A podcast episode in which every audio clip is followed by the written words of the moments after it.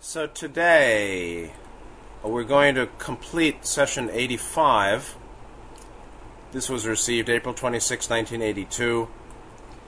This was uh, 20 exchanges, and we're really almost finished. and uh, couldn't finish it in the last hour.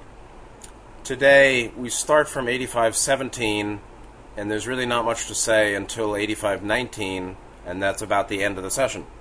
And so after that short read through with commentary, I'd like to bring up some other pages or references from Ra about veiling and a bit about uh, penetration of, of the veil. because, you know, Don has a very strong interest in how conditions were in third density space time, or space time and time space, in civilizations closer to the center of the galaxy where there was no veil in mind, in space time, in the mind, in the brain. And what, what were things like? But more, more relevant to us than that historical discussion, I think, uh, is how we can penetrate the veil uh, today and tomorrow and uh, continue that process of dissolving the veil between conscious and subconscious mind, or to make the subconscious conscious, or to unify and coordinate the conscious mind with the totality of mind, all the deeper levels of mind. And so, more important than what what was going on for them is how we now can work with the situation, the veil, and um, make good use of Catalyst and um, increasingly unveil ourselves. So, session 85, um, question 17.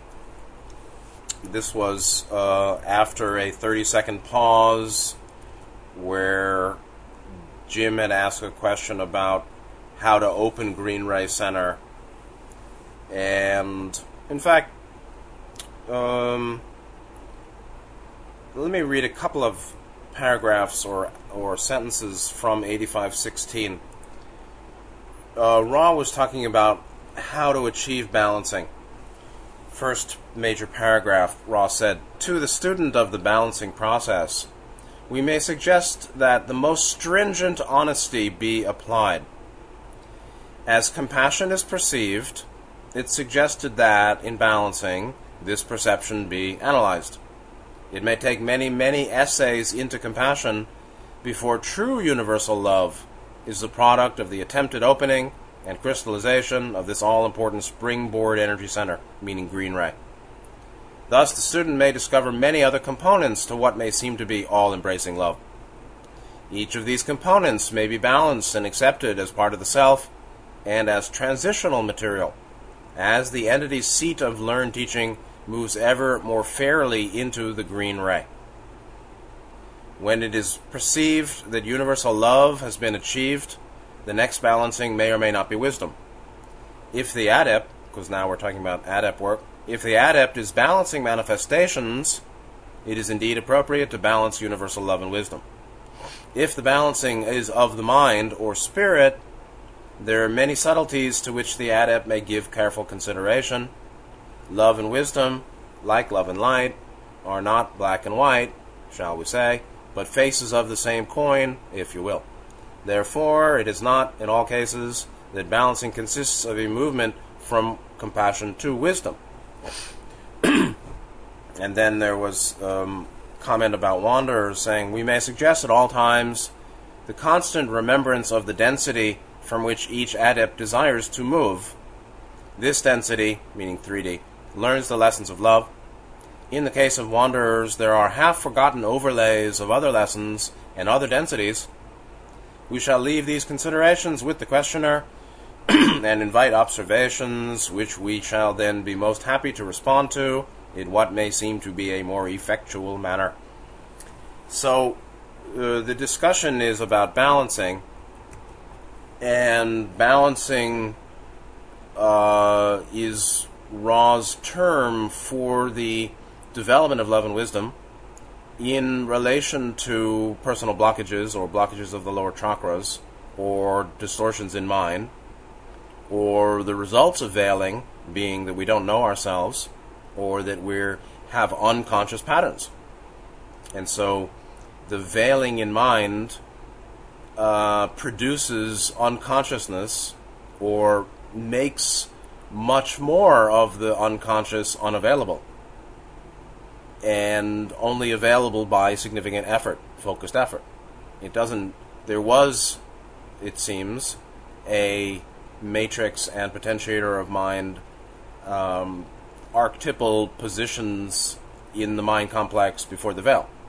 So before the veil, there still was matrix, magician, and potentiator, high priestess, so called, uh, of mine, cards 1 and 2, uh, or positions, archetypal positions 1 and 2 in the mind cycle of 7. At that time, it was only 3.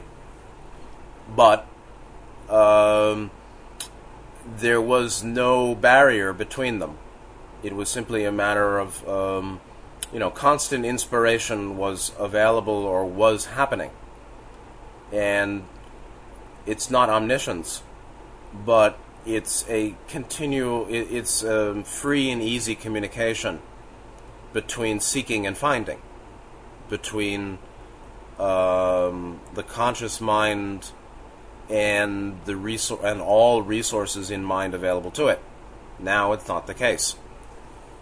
And so today, with this veil, uh, or more difficult, it's a semi permeable membrane or curtaining between conscious and subconscious. With that, uh, we have now unconscious patterns or deep beliefs. Now we have to understand psychology. Deep beliefs particularly associated with uh, the fundaments of second and third chakra, first and second and third chakras, actually. Deep beliefs associated with embodiment, uh, food, sex, uh, body care, gender, uh, first ray issues, and, and survival, and all sorts of things. I'm not giving everything about everything. Second ray, deep beliefs about self, self worth, self value, the nature of self, uh, third ray deep beliefs associated with relationship, associated with society, associated with the value of relationship, the value of society. So, in many ways, deep beliefs, many, most of which are subconscious or unconscious to us, right? What's in the uncon- what's in the subconscious may be made conscious, um, but it's generally unconscious or not conscious because we generally don't make great effort to know ourselves well, meaning to know where we're coming from, uh, particularly about these first three chakra core issues of embodiment, incarnation, one, uh, selfhood, identity, two, and relationship, society, group, uh, three. And the core beliefs in those three spheres are very much associated with value. The value I attribute to um, my embodiment. Do I like it? Do I hate it? Do I think it's good? Do I think it's bad? Same thing with identity, second ray, sense of self. Uh, high value, low value, low self esteem, or healthy self esteem, you know? And same thing with relationship. Same thing with um, the dynamics of relationship. What I think I need, what I think I hate, what I think is best or um, ideal in terms of relationship or society or this or that. Like, uh, how can I come to live a life when 10 out of 10 people around me uh, live a different kind of life? Things like that. So, the the purpose for most stringent honesty is to seek to understand the subconscious or understand what is what our subconscious patterns and beliefs and values are. And so if we want to penetrate the veil, which is really the matter of balancing, which is really the matter of clearing lower chakra blockages, which is really the matter of achieving psychological health and well-being, we need first most stringent honesty. and humanity has been taught to be deceptive, taught to be deluded, taught to be dishonest, taught to not love truth, uh, seems to me. And Ra talked about the paucity of honesty of your peoples, and the paucity meaning poverty of honesty of humanity, and the um, uh, intransigent and transigent desire, or most strong desire uh, for anonymity, distraction, and sleep of Earth humanity.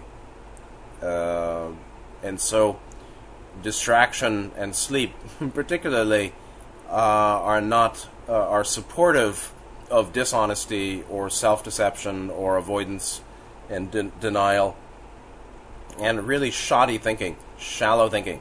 And so you have scientists and you have big shot, big forehead people uh, who also don't think deeply. They think they, they understand facts and figures, but they don't necessarily know wisdom or principles, or they don't want to know. They can know everything, but they don't push it.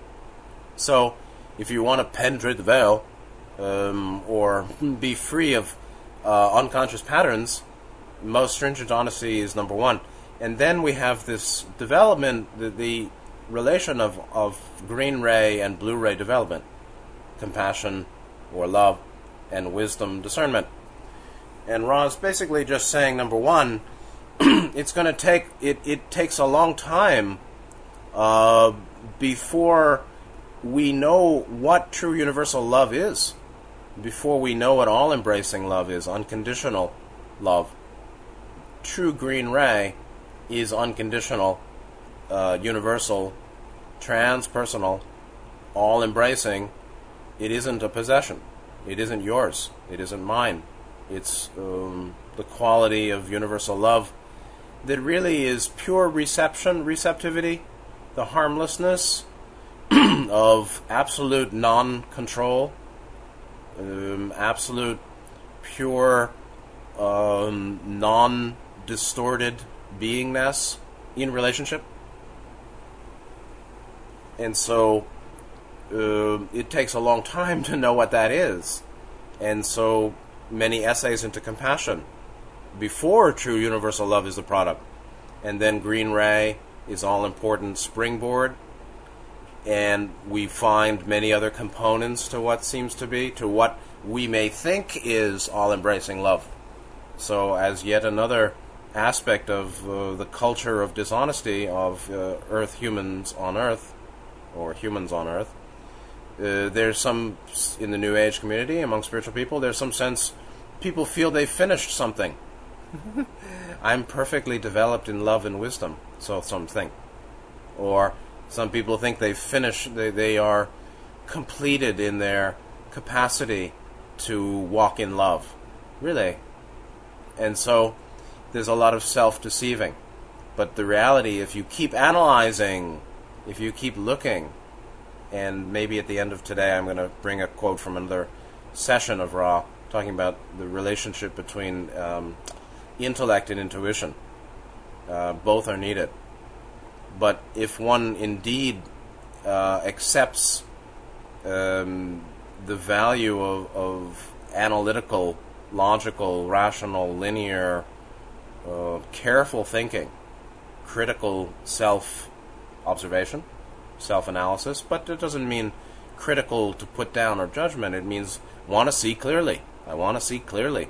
What one will see is that one isn't as purely loving as one may have thought one is, nor is one as wise and clear as one has thought one is. And so then one can keep accepting, okay, uh, there are selfish dynamics in my, quote, perfect love, or my uh, benevolence uh, and my uh, helping others and service to others has a very significant selfishness in it that may be seen. Meaning, I want approval, appreciation, I want to feel good about myself, I don't want to feel useless, I don't want to feel unneeded. Um, I doubt myself, I um, am oversensitive to their opinions of me, things like this. You know, so if you want to heal the lower triad, you have to actually be able to psychologically analyze and know oneself well. Psychological self awareness is critical to healing lower triad blockages or healing uh, deep mind blockages, deep mind distortions, and lower triad blockage. So then finally, finally, um, one moves more fairly, fairly, honestly into Green Ray and acknowledges um, the self centered aspects of um, our compassion and moves out of that, uh, moves beyond getting stuck by that. Then, uh, when it's perceived that one one knows what universal love is to some extent, which is very different than personal love, then the next balancing, depending on what's being done, may or may not be wisdom. So balancing and balancing, right? Balancing love and wisdom, balancing the lower triad blockages with love then balancing that love with wisdom, and then balancing love and wisdom with six ray um, awareness of unity or reality beyond illusion. Then we're talking about adept work, and so there are two kinds of balancing beyond the balancing of lower triad uh, blockages or releasing the blockages. There's the balancing of manifestations and the balancing of mind and spirit. Balancing manifestations sounds like what? Balancing uh, how I manifest myself, being balanced in my self expression to other? Okay. Um, it's contrasted with balancing of mind and spirit. Mind and spirit, uh, in this usage, I think, is more associated with inner work or personal work on our own mind, consciousness, tendencies, and uh, spiritual beingness. Uh, rather than balancing associated with how we express ourselves in relation to other or manifest. And so, in terms of manifesting, uh, or sharing, or working, or being with others, yeah, Ra says indeed appropriate to balance love and universal love and wisdom, right? Not just love, but universal love. And so, if we're with others and we wish to be of service, we better know what universal love and wisdom is and we ought to really know the other's mind well and our own. Uh, and we won't get caught by their distortions nor our own, or we'll observe when we're caught by our own when we're caught or seem to be in a emotional charge reactivity and how that came to be. Well, what you can see is that the other person has their distortions, this or that, and we have our own that is the basis for us getting caught up or tripped up by their distortions. You know, one can be very well in a field of distortion uh, where others are, um, you know, dumping their dump, but um, it's not, you know, it's not not the same wellness as, uh, you know, talking with butterflies and flowers, but uh, one can not be emotionally triggered if one has. Um, to the extent that one has freed oneself of trigger ability, or lower chakra blockage, or various distortions associated with our sense of self and uh, relationship, generally, second and third chakra issues. so, to the extent second and third ray is unblocked, second and third rays are unblocked, uh, we have worked through our own distortions associated with selfhood, place in society, or relationship and interaction with the group. To that extent, we become untriggerable or less triggerable. To that extent, um, we will naturally see the other clearly and see ourselves clearly, uh, more clearly, and the situation, and what appropriate um, manifestation would be. We don't have to call it even service. How to be with this person, which is unique to this person and me. And tomorrow it would be different, and with another it can be different too. It ought to be. It would be.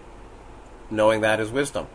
And being able to apply that carefully, harmlessly is love. Then, if we're talking about doing stuff alone, then we're talking about balancing mind spirit, and we're talking about adept work. And this is the uh, subtleties to which adept ought to give careful consideration. Love and wisdom, love light, not black white. They're the same, or they're two faces of the same the blue green center. And so balancing doesn't always consist of movement from wisdom to from compassion to wisdom or wisdom and compassion. In many ways, the higher balancing of the adept is the realization of the unity of wisdom and compassion. That's bodhisattva. And so uh, the bodhisattva lives the unity, the identity of wisdom and compassion. Uh, but that requires knowing them first.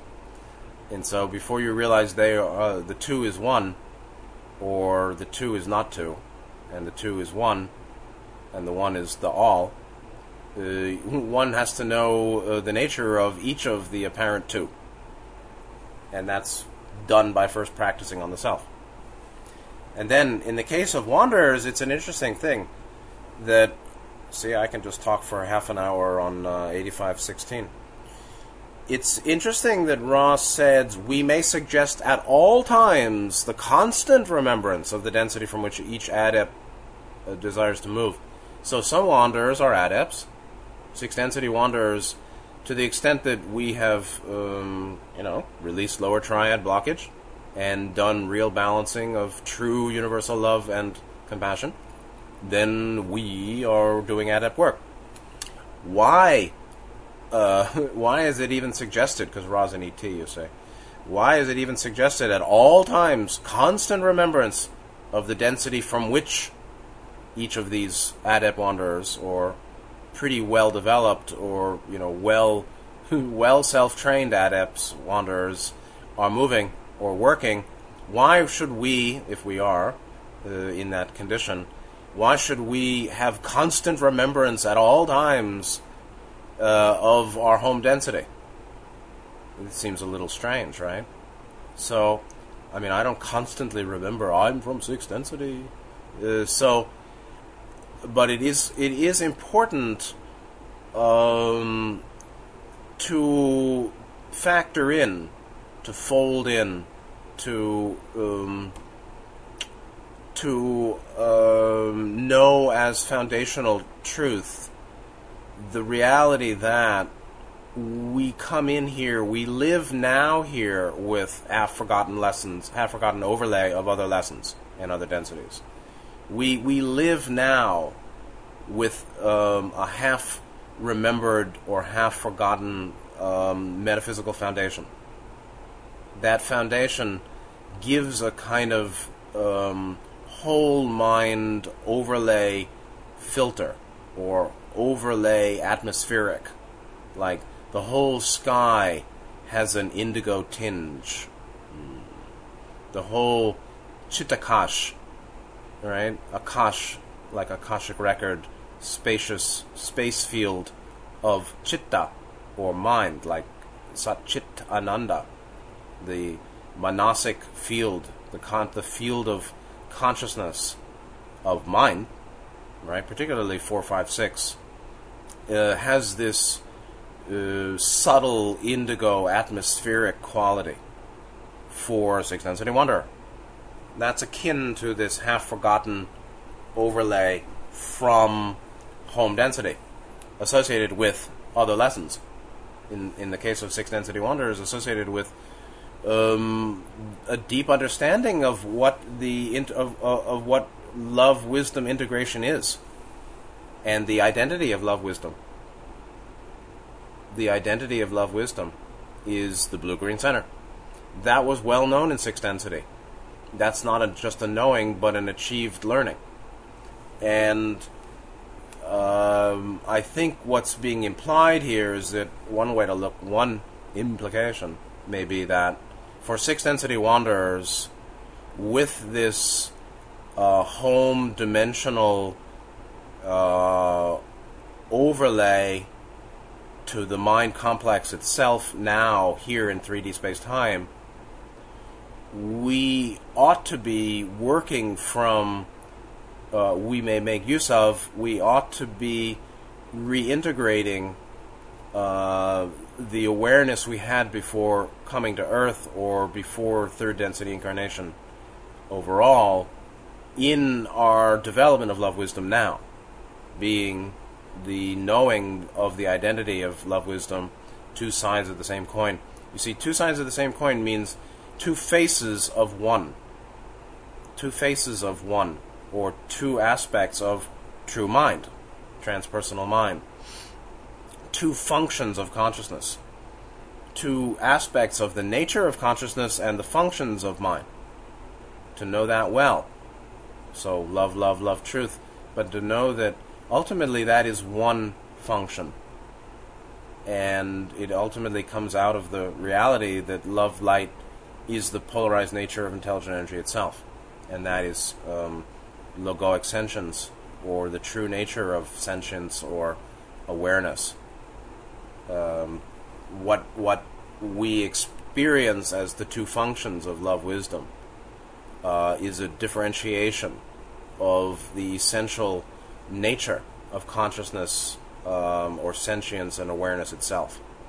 Uh, it's a, an expression of the dualized nature of consciousness, and that duality in in um, functional or duality of, of the nature of consciousness itself and its functionality as mind itself is a reflection of the polarized nature of intelligent energy, which is the source of the whole seven rays, and of course the source of mind before the five skandha set.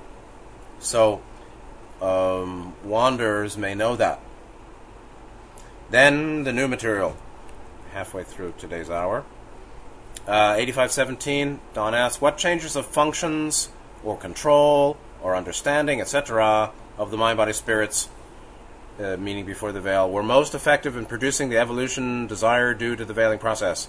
Meaning, what changes of functions or control or understanding um, for the entities before the veil were useful for them in evolving or polarizing or you know moving out of third density um, due to veiling? It's a confused, a little bit confused question. So how did they evolve? Anyway, Ra couldn't even get it because Ra's had trouble with Carla's condition. Ra said, We're having difficulty retaining clear channel through this instrument. Maybe that's where that uh, network got their term, clear channel, from this raw material. We're having difficulty retaining clear channel through this instrument. It has a safe margin of transferred energy but is experiencing pain flares. May we ask that you repeat the query as we have a better channel now? Don clarifies it. After the veiling process, certain veiled functions or activities must have been paramount in creating evolution in desired polarized directions. I was just wondering which of these were or had the greatest effect in polarization. Um, it's sort of a strange question. He's saying after veiling, certain functions were veiled.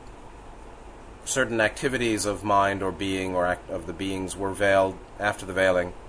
Which of those many veilings, which is really, I think, a mistaken approach, which of what he's considering a discrete veiling of functions um, created evolution in desired polarized directions, which is God, the um, the director of the symphony, and it's not quite like that.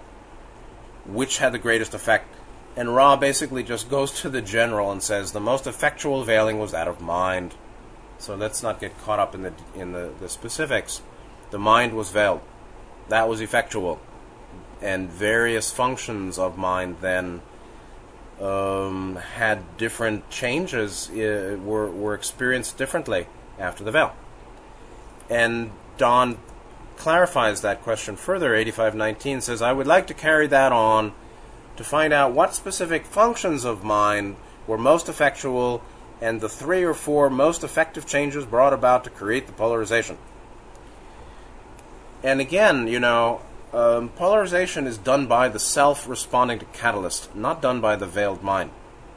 The veiled mind, or veiling, uh, generates u- greater usable catalyst. That's it. It doesn't generate polarization. The veiling doesn't create polarization. The response to the increased catalyst creates polarization. And of course, before the veil, there was no polarization, there were no polarity there was just the path, the one path in light, in love, in truth. Um, experience of uh, duality was not anywhere um, the same as it is now after veiling. So, uh, there's the veiling of mind, that was most effectual. Then, what about the functions of mind that became veiled?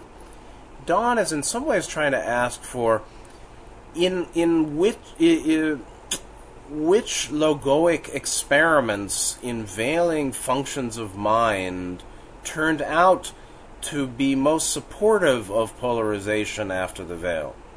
Veiling what functions of mind in the various logos logoic experiments after this veil notion was instituted, which specific veilings of mind functions led 3D mind body spirit complexes then to most effectively get themselves out of third density.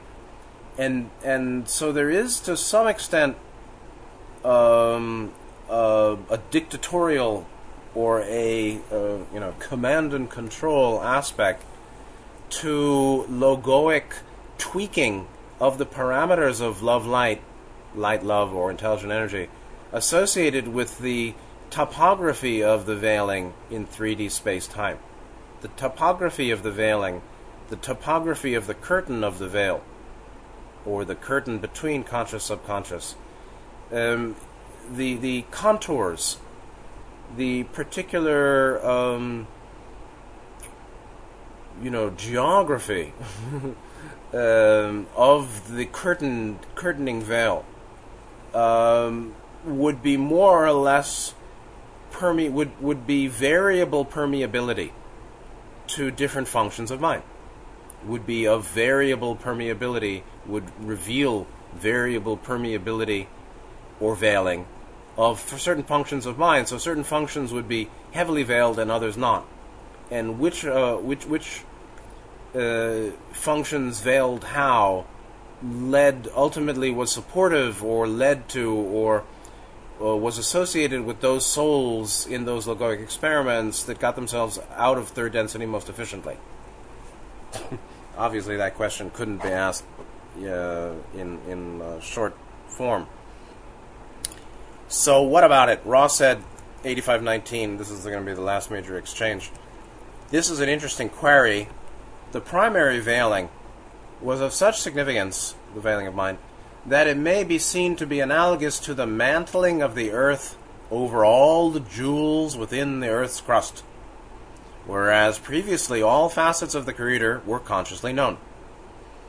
After the veiling, almost no facets of the Creator were known to the mind. Almost all was buried beneath the veil. If one were to attempt to list those functions of mind most significant in that they might be of aid in polarization, one would need to begin with the faculty of visioning, envisioning, or far-seeing. Without the veil, before the veil, without the veil, the mind was not caught in your illusory time. with the with the veil, space-time is the only obvious possibility for experience. Also, upon the list of significant veiled functions of the mind would be that of dreaming. The so-called dreaming contains a great deal which, if made available to the conscious mind at, excuse me, and used, shall aid it in polarization to a great extent. The third function of the mind, which was, which is significant and which has been veiled, is that of knowing the body. The knowledge of and control over the body, having been lost to a great extent in the veiling process, is thusly lost from the experience of the seeker. Its knowledge before the veiling is of small use. Its knowledge after the veiling, and in the face of what is now a dense illusion of separation of body complex from mind complex, is quite significant. Perhaps the most important and significant function that occurred due to the veiling of the mind from itself is not in itself a function of mind, but rather is a product of the potential created by this veiling. This is the faculty of will or pure desire. We may ask for brief queries at this time. Although there is energy remaining for this working, we're reluctant to continue this contact, experiencing continual variations due to pain flares, as you call this distortion. Although we are unaware of any misgiven material, we are aware that there that there have been several points during which our channel was less than optimal, This instrument is most faithful, but we do not wish to misuse this instrument. Please query as you will.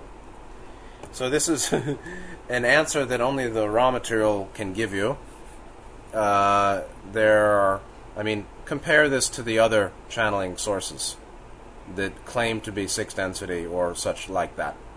What? Cassiopeia material? Um, what? Zeta Talk? Uh, Bashar? Ramtha? Uh, what? Kryon? Uh, which Seth material? Which is very fine, I think. Uh, what? Uh, Jalala star? Tell me which other sources claim to be six density or even know anything about that. Hidden hand? Uh-huh. So, HH.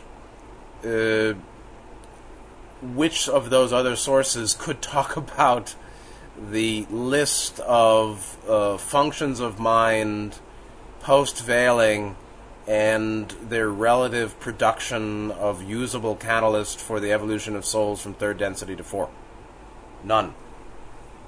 And so this is this is what only Atman knows and, and Ra knowing the score before the veiling and after the veiling and assessing the functions of mind from the perspective of um, six density unity uh, can see what what awareness was lost by veiling or what functions were lost and how that established um, a, a field of catalyst, a, a productive crop or harvest of catalyst, a um, a bounty of available catalyst, catalytic experience or experience called catalyst, usable for evolution, uh, in relation to functions of mind, in relation to potentials of mind. And so, um, primary veiling of mind was so important. It's akin to mantling of the earth over all the jewels within the earth's crust. It's a beautiful analogy. Like uh, laying down a, curt, a, a, a carpet of mineral or rock that uh, covers all of the jewels and the mineral gem, gem, precious gem minerals um, at deeper levels of, of the rock body of the earth, uh, covering the city with concrete pavement. Uh, it's believe it or not. I remember when it was first shot, first true to me. I realized, oh, you mean all of these streets used to be soil, and they actually poured concrete and did all sorts of crap to cover all that soil, and there's somehow soil down there um, under all these these uh, feet or underground base miles of poured concrete. Uh, the Earth is still here. That's kind of nice. Uh, so the mantling over the Earth, hiding the jewels, akin to the veiling of mind that uh, produces, which is the primary veiling, before functions of mind veiling, and leading to um, almost all facets of the Creator buried beneath the veil. After veiling, almost no facets were known to the mind. Uh, previously, before the veil, all facets of Creator were consciously known. it's actually consciously knowable because third density souls are not Buddhas. They're not um, fully they're they're not fully seven chakra perfected, including mind chakras or mind functions perfected. But it seems to me all facets of Creator were consciously knowable, um, and they're still consciously knowable. it's just that they've been buried. Almost all was buried, or is buried. After the veiling, near almost all facets of creator or aspects of reality, the unit, you know, unity, multidimensional, unified, um, spiritual reality. Almost all of that is now buried or not consciously known but surely knowable. That's what complete and perfect enlightenment is. Uh, but we're not going to get it in this lifetime. Uh, and almost no um, uh, rea- none of the reality of multidimensional unified reality, spiritual truth, is clearly uh, is clearly easily accessible to conscious mind. And so, uh, almost all of that is buried, and um,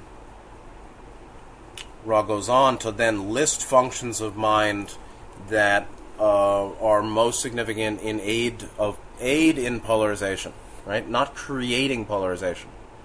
They're of aid to the soul that wishes to have polarization or keep evolving. Then the first function is visioning or seeing. Visioning, envisioning, far seeing, seeing into, universal vision. And um, without the veil, or for one with no veil, uh, mind not caught in time. Illusory time. Time is illusory.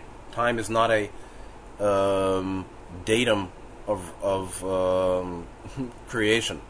It's actually an illusory product of limited perception. And it's not a thing. It's actually an artifact of uh, ignorance based consciousness.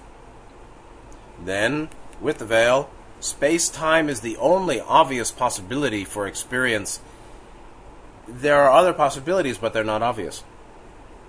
The only obvious possibility, or the only obvious interpretation of reality, is um, of apparent linear, substantial time, temporality.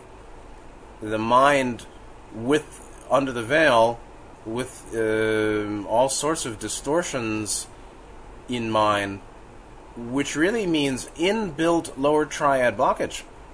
Blockages to the lower triad inbuilt to the very incarnative, um, the very nature of incarnation in 3D space time. It seems like uh, inbuilt, uh, factory, uh, factory provided. Um, lower triad blockages, factory uh, installed distortions in mind or um, mm, impermeabilities of functional blockage, functional unavailability, unavailable functions of mind, uh, aspects of reality uh, impossible to be vision or, or uh, by standard uh, veiled by, by default. And so the first function of mind uh, that was Ross King uh, might be that's most significant in its use as an aid in polarization is this visioning or seeing. And then Ra talks about that in terms of time. Now, time associated with seeing. is very esoteric right? Why in the world are we talking about what's the relationship between veiled mind caught in illusory time and limitations of faculty of visioning? Well, with the veil now, the mind appearing to be experiencing itself caught in time, which is illusory, caught in a fixed present moment, right? It's fixed in time and free in space and space time, right? I can move my body around, but I can't move my temporal focus of attention as freely. My focus of temporal attention, meaning I'm here sitting in the room in this present moment talking to you, but what about three days ago? What about 74 hours ago? What about 74 hours from now? I don't know. Why? because I'm caught, I, or the conscious mind, or the sense of self, is caught in illusory time as uh, the basis of uh, you know being fixed fixed in time, space time itself. So this whole distinction between space time, time space in terms of time and space also was uh, hardened or crystallized after the veiling. So it just goes on and on the discussion, but it's very true that now, uh, and this is the basis of the heretical materialists, the heretical scientists, and the heretical uh, ordinary 3D humans who believe that um, space time is all there is. There is no non physical dimensionality. The physical dimensionality is non existent, according to the heretics of modern science and academe and um, the leaders of the rich men of the world. The rich men of the world believe that space time is all there is. There is no multidimensionality, there is no spiritual world, and so that's the heresy of materialism. And that's natural, understandable why they're there. They fall into that delusion. It's called eternal. It's called. Um, it's a kind of nihilism and eternalism in Buddhism. It's two of the. Ex- there it partakes of uh, the extreme um, perversion of views associated with um, eternalism. This world is all there is, and nihilism. There is no other. So in Buddhism, they threw that out 2,500 years ago. But hey, hey, things take time. But it's true. With the veil, um, space time uh, being the only obvious possibility for um, ontological experience, the nature of experience itself, the beingness of experience, can only be physicality, so they think, because this is all they see. So we can understand that. Then, also, upon a list of significant veil functions of mind is that of dreaming, which is basically inner seeing, right? So, visioning is um, knowing, which is the mind seeing. There's also, um, so there's the mind seeing or knowing in time, the experience of knowing as it pertains to the experience of linear temporality. Linear, past, present, future, temporal time the whole experience of linearity, past, present, future, is product of the veil.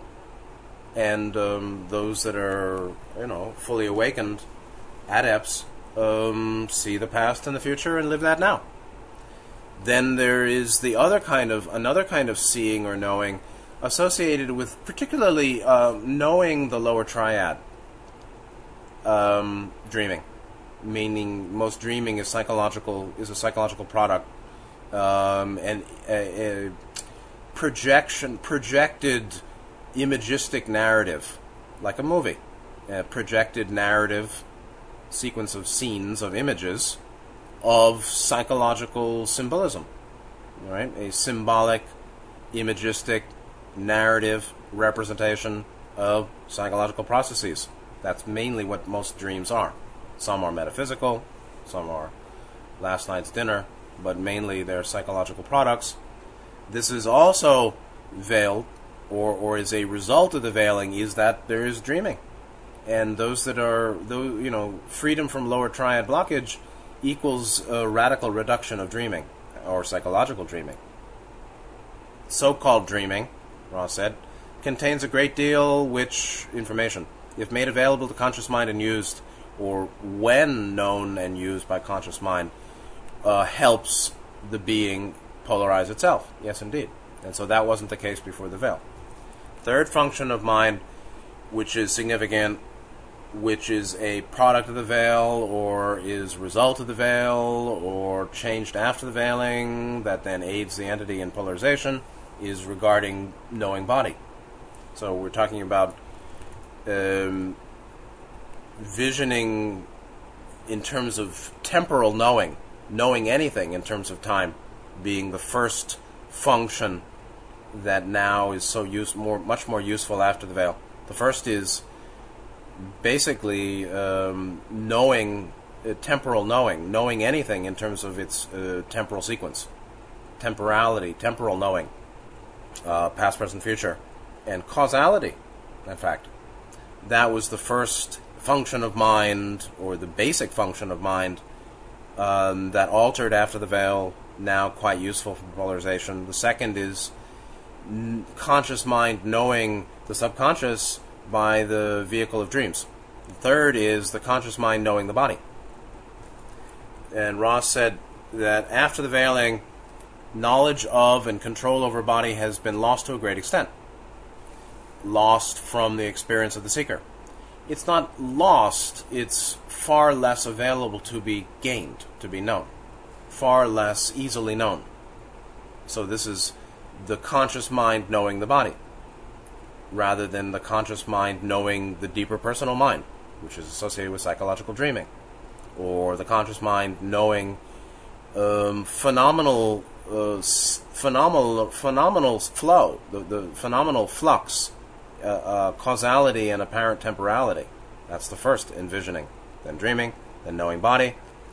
And so after the veil, um, the knowledge of control over body was lost significantly. Yes, indeed.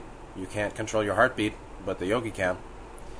Um, knowledge before the veiling is of small use, and that's a very interesting point. Is that um, that which is use, that which is unknown or hard to know, um, that whose revelation or knowing is indeed an important catalyst for self development, uh, after having been known, is no longer helpful. what used to be helpful for me is no longer helpful because I already used it and got myself help from it. I helped myself from that catalyst. That catalyst is no longer helpful. And so, before the veil, this full or quite significant knowledge of and control over a body wasn't useful. They could do it. Um, fine. The not knowing is more useful than the knowing. because the not knowing, in not controlling, not knowing and controlling, is a catalyst for uh, making effort to know or control or manage or you know regulate the body, take good care of the body. It's not control heavy-handed only, but this ability, the these uh, by the un, you know from the unveiled condition, with nearly full knowledge of and control over body, at that time it wasn't useful. Losing that knowledge and control, that's useful. After the veiling, it's knowledge or knowing the body. The whole issue of seek uh, of the importance of knowing body, how to keep oneself healthy, understanding one's personal responsibility in causation of illness, understanding the the significance of body illness as symbolism, revealing lower triad, uh, deep mind psychological issues. Right? Why do I have a pain in this part of the body? What does it mean? Well, it's doing something, and if you know, you'll know the corresponding distortions of mind or lower triad blockage too. And then understand, you know, particularly let's program catalysts before birth certain physical issues, like Carla was going through. Why did she have those issues and not others? What was the psychological meaning uh, associated with distorted beliefs, um, you know, about self or, or world or, or life? All of that knowing is important after the veil when it wasn't easily available. So it's knowledge after the veiling, and in the face of what's now a dense illusion of separation of body complex from mind complex is quite significant. The so there's the illusion of time, and the dense illusion of the experience of the apparent separation of body from mind. So we uh, you know, I've, I've said many times the body is simply an aspect of the mind. The body is the um, is the low hanging fruit of mind. the body is um, a dense manifestation of um, certain levels of, of deep mind, personal, racial, pl- personal, planetary, you know, per- personal mind, racial mind, planetary mind. Some uh, those levels of mind manifest in the dense physical body those levels of mind uh, are shown by the dense physical body. And this is the dense illusion of the dense physical body. Dense illusion, compacted illusion of the apparent uh, separation, of our experience of separation of body from mind. Right? My mind is what? In my head somewhere? He's in his head? No. but the function of a person's awareness may be in their head rather than balanced throughout uh, torso and head. And so that's a very and that can be read as to you know their own uh, the psychology of the person who is quote stuck in their head and the psychology of the person who's very much stuck in their appendages. There are people who are very much in their hands. I once met a woman. She was very handy, meaning she's always kind of touching and grabbing things. You know, not just me. It was just kind of people are very. Some people are very mouthy. Some people are very handy. means they're always they there's got a lot of energy focused in their mouth or in their hands or in some part of the body, and it's uh, over an, an over focusing of, of energy and attention to that part of the body that reveals psychology and uh, lower triad blockage condition configuration. So the body, the, the experience of separation from body of body and mind is also an illusion. They are obviously not the same, uh, but you know, form is emptiness, emptiness is form, and so uh, body mind is a unified field. Body mind spirit is a unified field. Then finally, Ross said, most important and significant function occurred due to veiling of mind from itself. Um, a function of mind that, um, after the veiling, provided a rich uh, field or crop of catalyst for evolution. Perhaps the most significant of those, Ra is saying, is not in itself a function of mind. That's a very important metaphysical statement, but rather a product of the potential created by the veiling.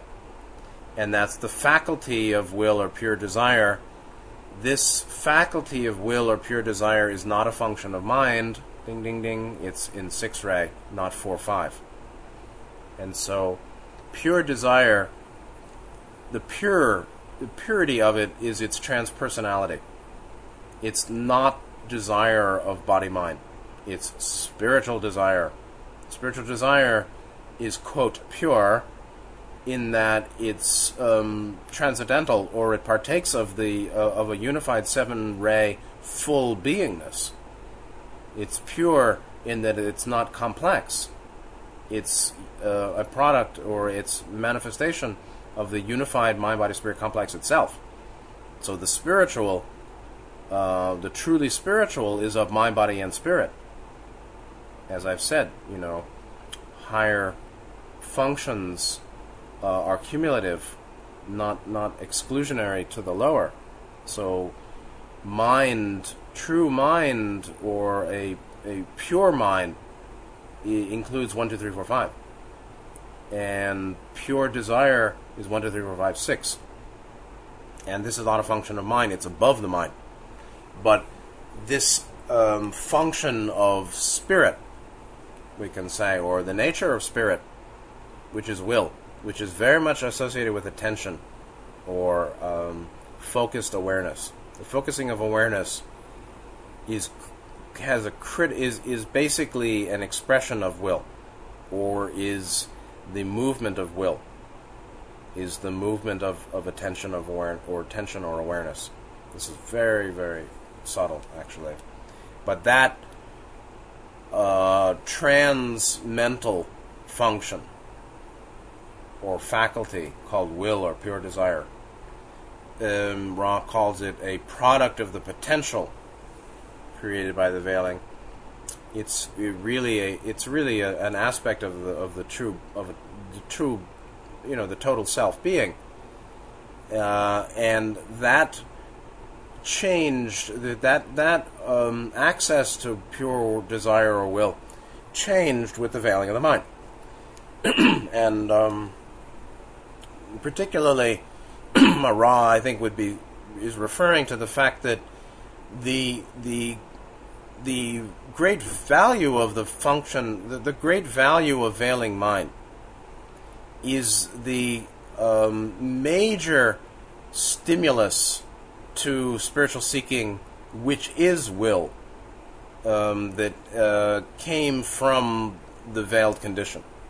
In the veiled condition, the mind veiled condition, uh, the faculty of will was greatly catalyzed. um, because one really needed to make effort to get out of confusion and suffering, while before there was no confusion and nearly no suffering. So with the veiling came great confusion or lack of control, lack of ability, lack of understanding, uh, and a lot of pain, uh, a lot of dukkha. And the result of all that dukkha, um, or, or, all that dukkha itself, was is a great uh, catalyst to the stimulation of will or seeking to get out of the pain or the confusion and the ignorance. So, uh, finally, that's it. You know, there'll be no more for today in terms of um, Ra going on with this session because she was in a lot of pain, uh, which is pretty normal after the veil. 8520, Don concludes, Well, I'll just ask in closing is an individualized portion or entity of Ra inhabiting the instrument's body for the purpose of communication? And then, is there anything that we can do to improve the contact or make the instrument more comfortable? Ra said, We of Ra communicate through narrow band channel through the violet ray energy center. 7. We are not, as you would say, physically indwelling in this instrument. Rather, the mind body spirit complex of this instrument rests with us. And so Carla is in Ra Ra is not in Carla's body. Finally, they conclude You are diligent and conscientious. The alignments are excellent. We, relie- we leave you rejoicing in the power and in the peace of the one infinite Creator.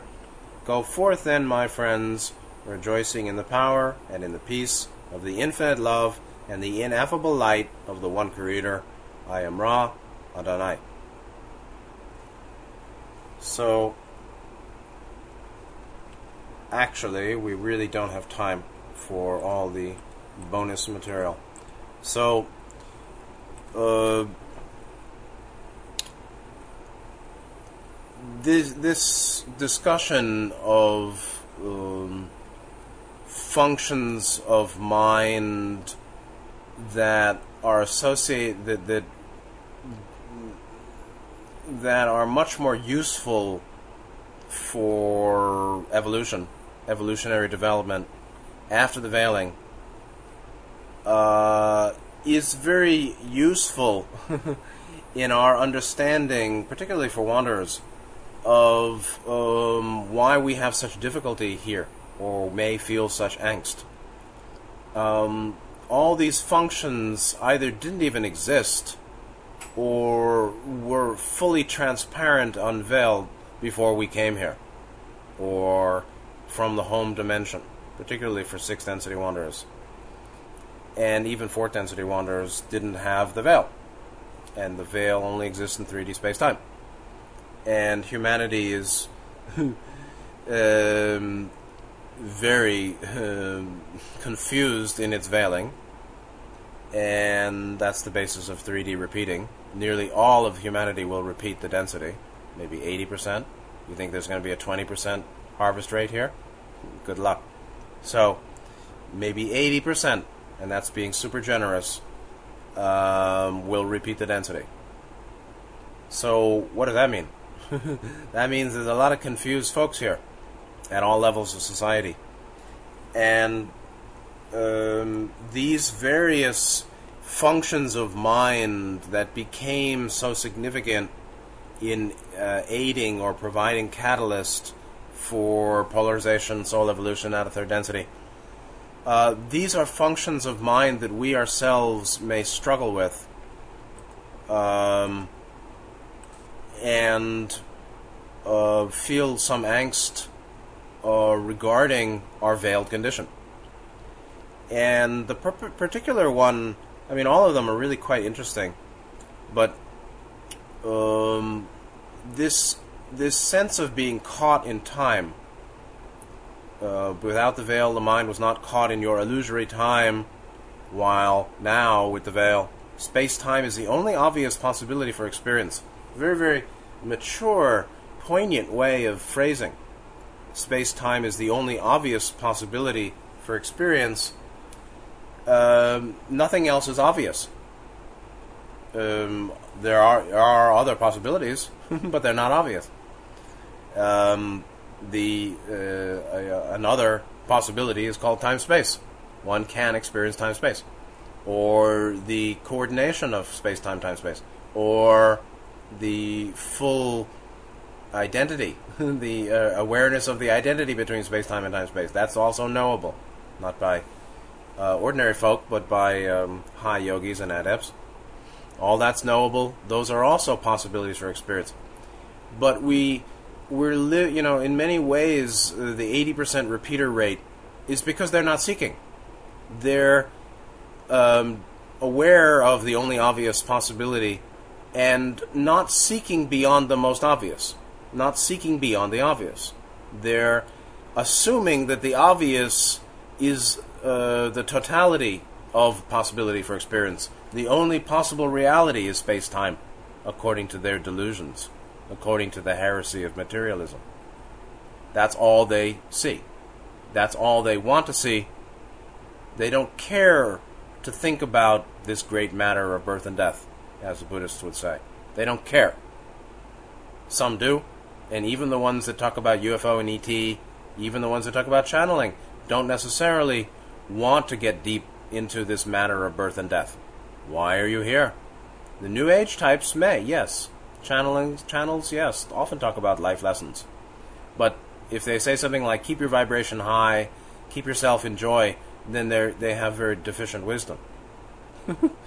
keep your vibration high. Higher higher than what? Higher than low. What's low? Well, they're really talking about the the vertical uh, image of the seven chakra column. Low is lower triad. High is the upper four. Green, blue, indigo, violet. When they say keep your vibration high, I heard one smiley channel talk this way they're really saying keep what? What? As if they, you see, they have no understanding of psychology or very limited. Keep your vibration high means what? Keep my attention on my higher chakras. well, what about the reality of my emotional reactivity? What about the reality of my my patterns that are harmful to self and other? Do I not have any? If I keep my vibration high, just keep myself in joy? Oh, really? Is that possible? Keep yourself in joy? Really? So there's lots of self deception. There's lots of uh, deliberate rejection of seeking. There's lots of assumption that they know. they know the score. So they think. And um, there's lots of um, ignorant arrogance. So uh, that's just the way it is. Um, meanwhile, there is great beauty and, and intelligence, and there is wisdom here and there, and there is beauty, lots of beauty here and there, and nature is beauty everywhere. Uh, and there's tremendous value to us being here. Uh, but we do need to know ourselves well, and we ought to know humanity well, and we ought to um, uh, apply these principles to our own process, the principles of um, healing, balance, um, development of love, wisdom, and increase in awareness. Next time we go to session 86. Session 86 is uh, 23 exchanges, more about the veil, and dreams, particularly. And we get back into some uh, tarot. Actually, there is more discussion of tarot in the next 20 sessions or so we're getting close to the end of the Ra material, we will get back into Tarot again, and we haven't finished with the veil. So thank you for being here. Please take good care of yourselves, and I hope it was helpful. So take care, and good night.